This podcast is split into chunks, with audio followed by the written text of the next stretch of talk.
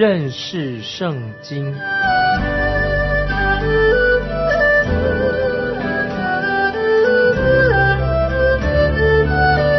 认识上帝的话，把上帝的话带到全世界。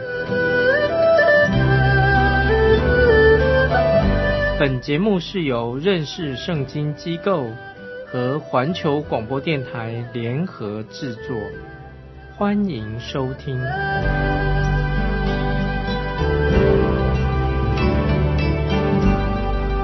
亲爱的听众朋友，你好，欢迎收听认识圣经，我是麦基牧师。我们的神是赏罚分明的神。神自己这样说，在出埃及记三十四章六节，耶和华是有怜悯、有恩典的神，不轻易发怒，并有丰盛的慈爱和诚实，为千万人存留慈爱，赦免罪孽、过犯和罪恶，万不以有罪的为无罪，必追讨他的罪，自父及子，直到三四代。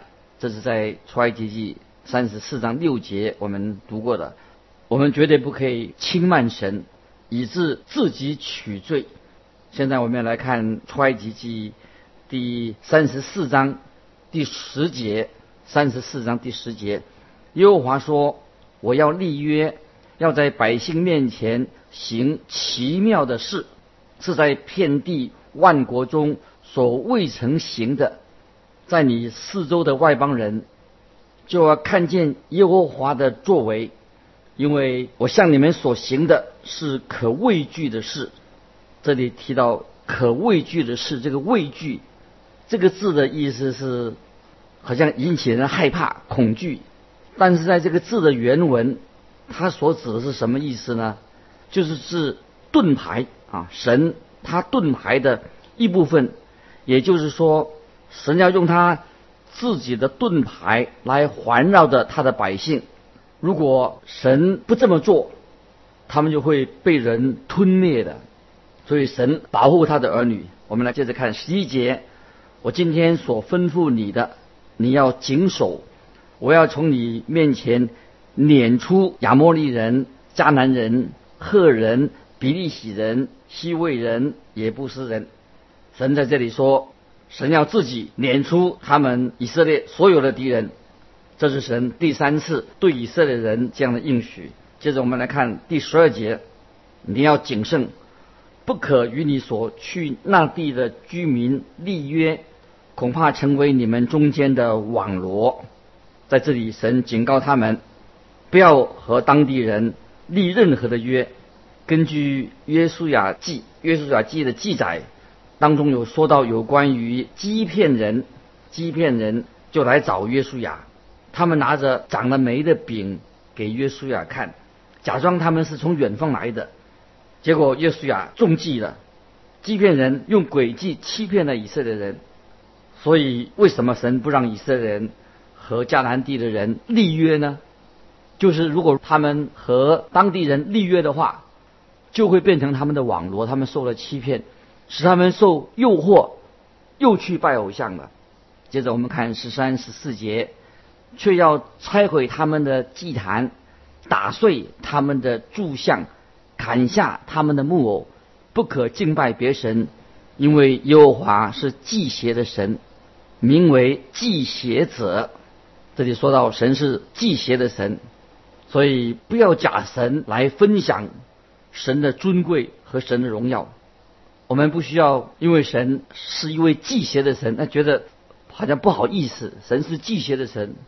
有一次我听到有一位妇人，她很夸大的说，她怎么说呢？她说我丈夫不会嫉妒我。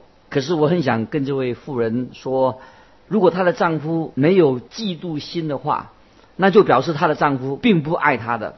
不管你爱一些什么事情，或者你爱什么人。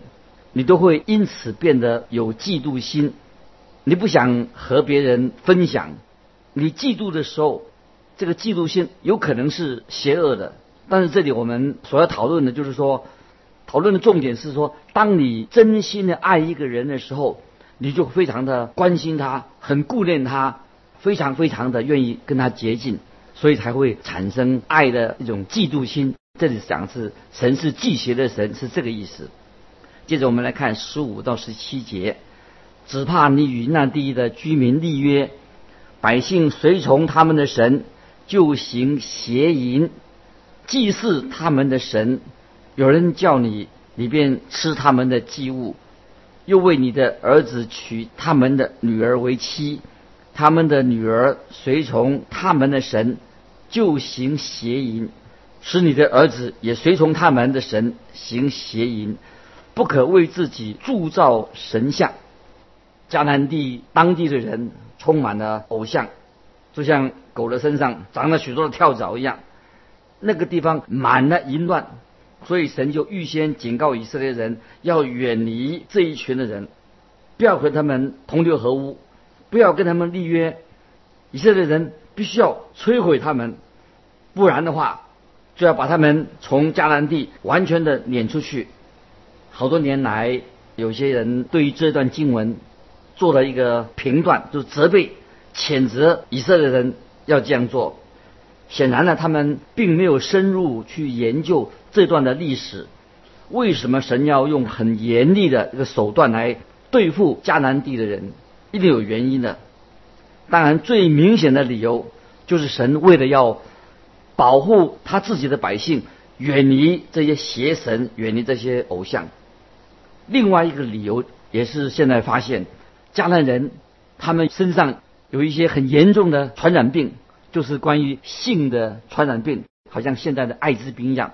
神为了保护他的百姓，使他们不受到这些性病严厉的像艾滋病一样的肆虐，所以神就要保护他们。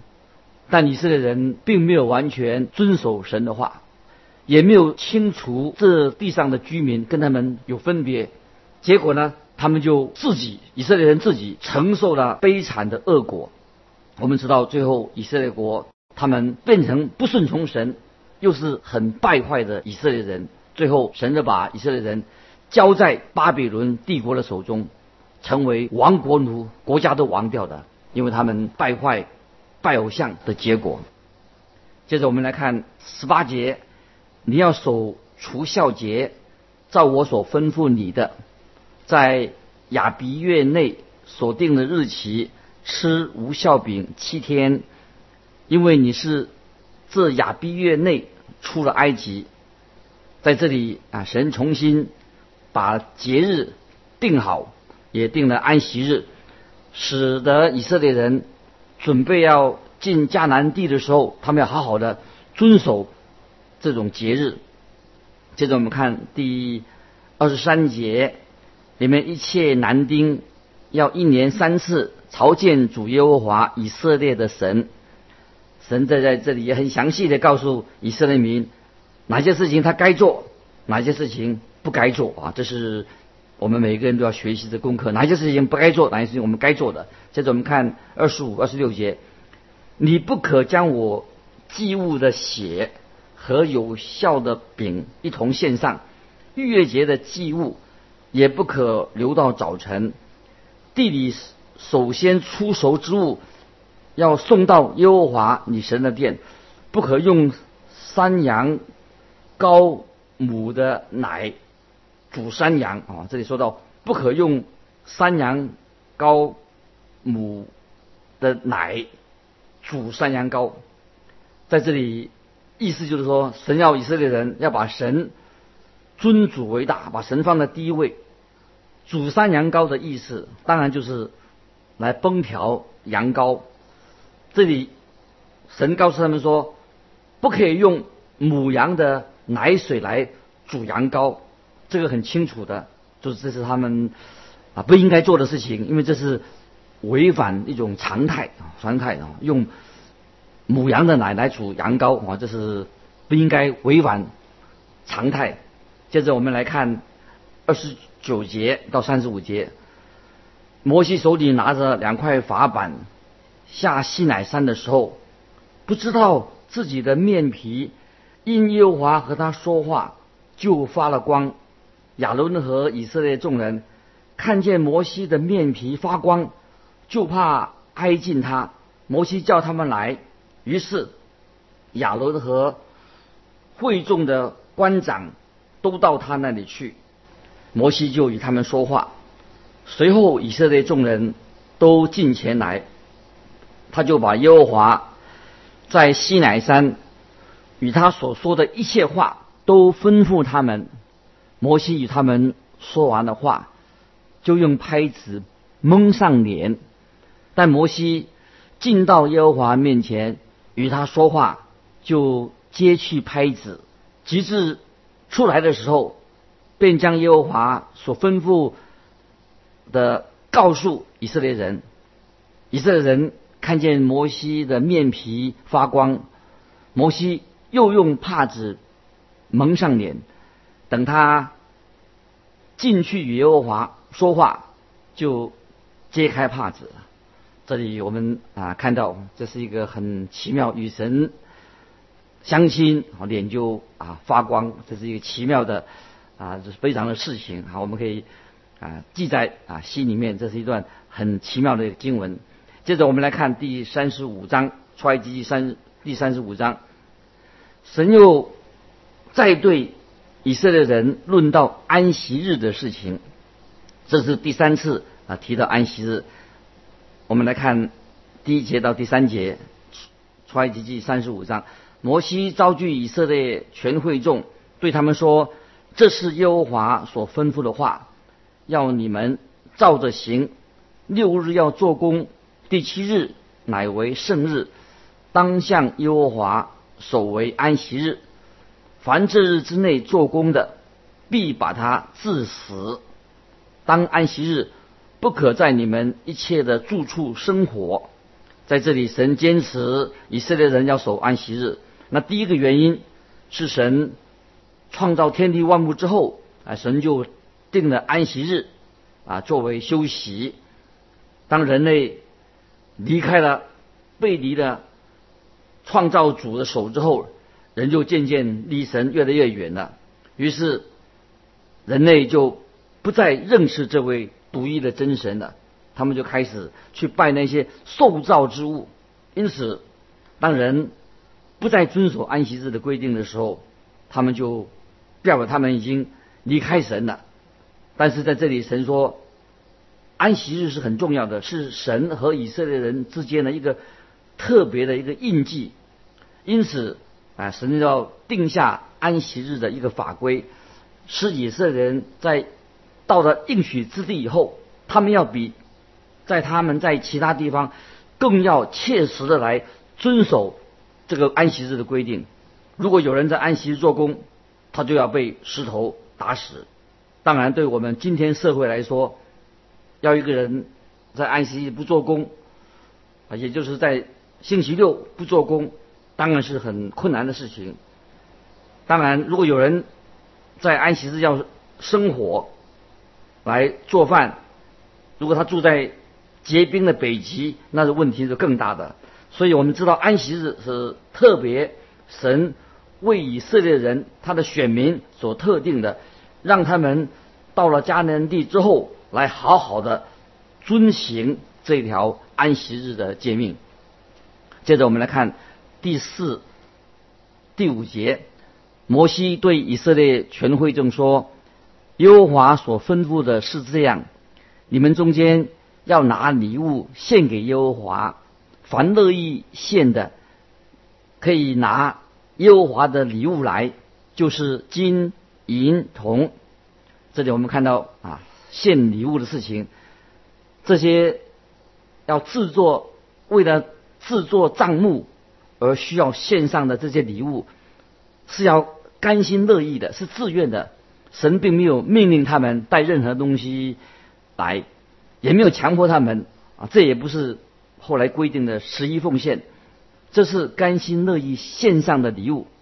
待会我们会看到啊，他们啊怎么样做这个奉献？他们除了带金银铜之外，还带了其他的东西来。接着我们来看第六到第九节：蓝色、紫色、朱红色线。细麻、山羊毛、染红的公羊皮海狗皮、皂荚木、点灯的油，并做膏油和香的香料、红玛瑙与别样的宝石，可以镶砍在以弗德和胸牌上。这些礼物，这些不同的东西，都是以色列民为要建造会幕，他们所奉献出来的。当时还没有法定的这些钱币，当时交易的方法就是以物易物，就是用东西来换。所以，当神的会幕有需要的时候，以色列人他们就把这些物东西来做奉献，不是用。捐钱的，那有人问说：以色列民他的怎么会？他哪有这么这么多东西？哪里拿拿来的？来制造会幕，他东西哪里来的呢？大家应该记得，在他们在埃及人那里曾经做奴隶的事情，大家应该还记得。还记得他们在创世纪第十五章十四节，创世纪十五章十四节，神也曾经说过。他们是要从埃及地要带出许多的财物，就是从埃及那里带了许多的财物出来。神曾经保证他们，他们会得回埃及人所欠他们的工资，因为埃及人很高兴，终于这些以色列人可以把他们摆脱了，所以在那个时候。不管以色列人向埃及人要什么，他们都都给他。因此，以色列人他们离开埃及的时候，就带走了很大笔的财富。所以他们现在可以把这些东西，要制造会幕的时候，他们可以啊奉献出来。接着我们来看三十节到三十一节，出埃及记三十五章。摩西对以色列人说：“在犹大支派中，户尔的孙子。”乌利的儿子比萨列，耶和华已经提他的名招他，又以神的灵充满他，使他有智慧、聪明、知识，能做各样的工。我们看见神装备的比萨列这个人，叫他来制作会幕里面的重要的器皿。接着我们看三十四节，耶和华又使用他和但支派中。亚西沙漠的儿子亚和利亚伯，心里灵敏，能教导人。神赐给比萨列有教导的能力，使他能够啊教导那些人来一起跟他同工。接着我们看三十五节，耶和华使他们心里满有智慧，能做过各样的工，无论是雕刻的工、巧匠的工，用蓝色、紫色织红线。和细麻绣花的工，并机匠的工，他们都能做，也能想出奇巧的工。桧木是一个非常精致啊华丽的一个帐幕，是在沙漠，我们可以称为是沙漠里面的明珠。它的体型啊体积并不大，也不是一个大型的仓库，只是一个小小的帐幕。所以会幕啊是神。在神眼中是非常至宝，为什么呢？因为旧约的会幕是预表着啊，耶稣基督神儿子一个预表，基督的一个象征。接着我们看出埃及记，来到三十六章了。出埃及三十六章，我们再来啊看这个会幕。我们已经看见过啊会幕建造过程的那些蓝图，我现在要根据。神给以色列人这个蓝图来建造，那么这个蓝图建造会幕是非常重要，按这个蓝图来建造，因为会幕是描述着、预表着啊耶稣基督的象征，会幕乃是说明了耶稣基督所要为我们做的事，预表基督。三十六章第一节，比萨列和亚和利亚伯，并一些心里有智慧的，就是蒙耶和华是智慧聪明。叫他知道做圣所各样使用之功的，都要照耶和华所吩咐的做工。会幕工匠这些工匠，他是一个团队，他们每一位工匠都有一大群人来跟他们同工。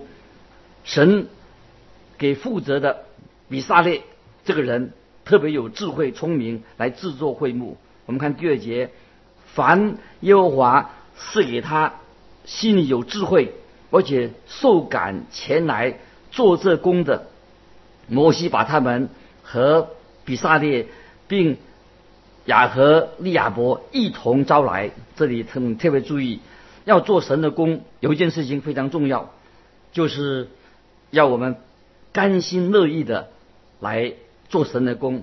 如果一个人做神做主的工，做神的工，一面做一面抱怨，那你干脆就不要做好了。神不喜欢有这种心态有抱怨的人。建造会幕的人都能雕刻巧工，他们能够做出精美的器具，作为敬拜神之用。对他们来说，这不是一个只是一个职业。他们之所以要建造帐幕，不是因为他们哦，这只是一个责任。也不是说啊不得已的，而且都是他们甘心乐意来做的，他们非常的用心来制作账目的这些里面的器皿，所以这是我们啊每一个服侍神的人应有的态度。亲爱的听众朋友，你有这样的态度吗？服侍神啊，必须要忠心、甘心乐意的。有一个年轻传道人，他跟我说，他说哇，我我很喜欢做牧师。但是我不喜欢讲道，我看听起来，听起来我觉得很奇怪。我都建议他说：“那这样你就不要再服侍了。一个不喜欢读神的话，又不喜欢传讲神的话人，那他就不应该，你就不应该来做牧师。如果一个传道人不热心来服侍，传道也没有热情，那他就不应该做传道的工作。有一次我听到一个学生在讲道，他讲的好像有气无力的。好像在做一件苦差事，那我觉得他好像一点热情都没有。如果你在讲道的时候或者服侍神的时候失去了热情啊，失去了活力，失去了朝气，那你干脆就不要做好了。如果你一面在服侍神啊，心里没有想别的事情，那神就不要这种三心两意的人来服侍他。那你干脆做别的事情。所以这里我们看到比萨列。这个蒙神祝福的人，他是全力以赴，他就就是可以说是他是为主做工。所以今天我们听众朋友，你也要欢欢喜喜的来呃服侍神，不要勉勉强啊。那如果你觉得很勉强，就是求神要改变你的心意，甘心乐意来服侍神，这个就是我们服侍神应有的心态。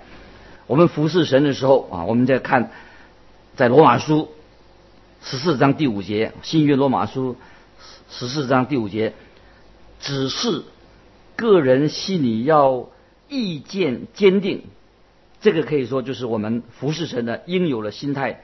当我们服侍神的时候，心要坚定，要做一个好的决志，因为我们心里面要很渴望服侍神，心里面要专心的，就是要单单的要讨神喜悦。所以，个人心里要意见坚定，就是意思，就是这是我们应有的服侍神的心态。在哥林多前书，哥林多前书第九章十六节，这里也是很好，给我们做一个劝勉。九章十六节，哥林多前书，若不传福音，我就有祸了。这是保罗渴慕传福音的一个心态。大家也记得，在四世纪第七章五到七节啊，五到七节，你们可以回去一看。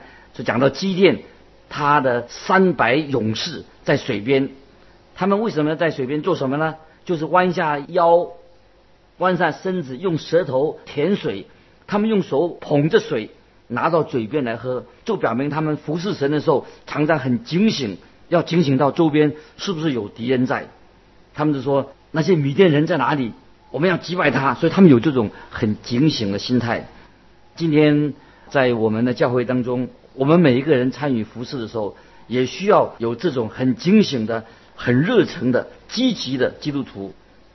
很可惜，也许教会当中有许多冷冰冰的信徒，因为冷冰冰的信徒、不冷不热的信徒会阻碍神的事工的发展。巴不得我们每一位听众朋友啊，我们都是求神赐给我们这种火热的心，很乐意来服侍神。所以我这样说。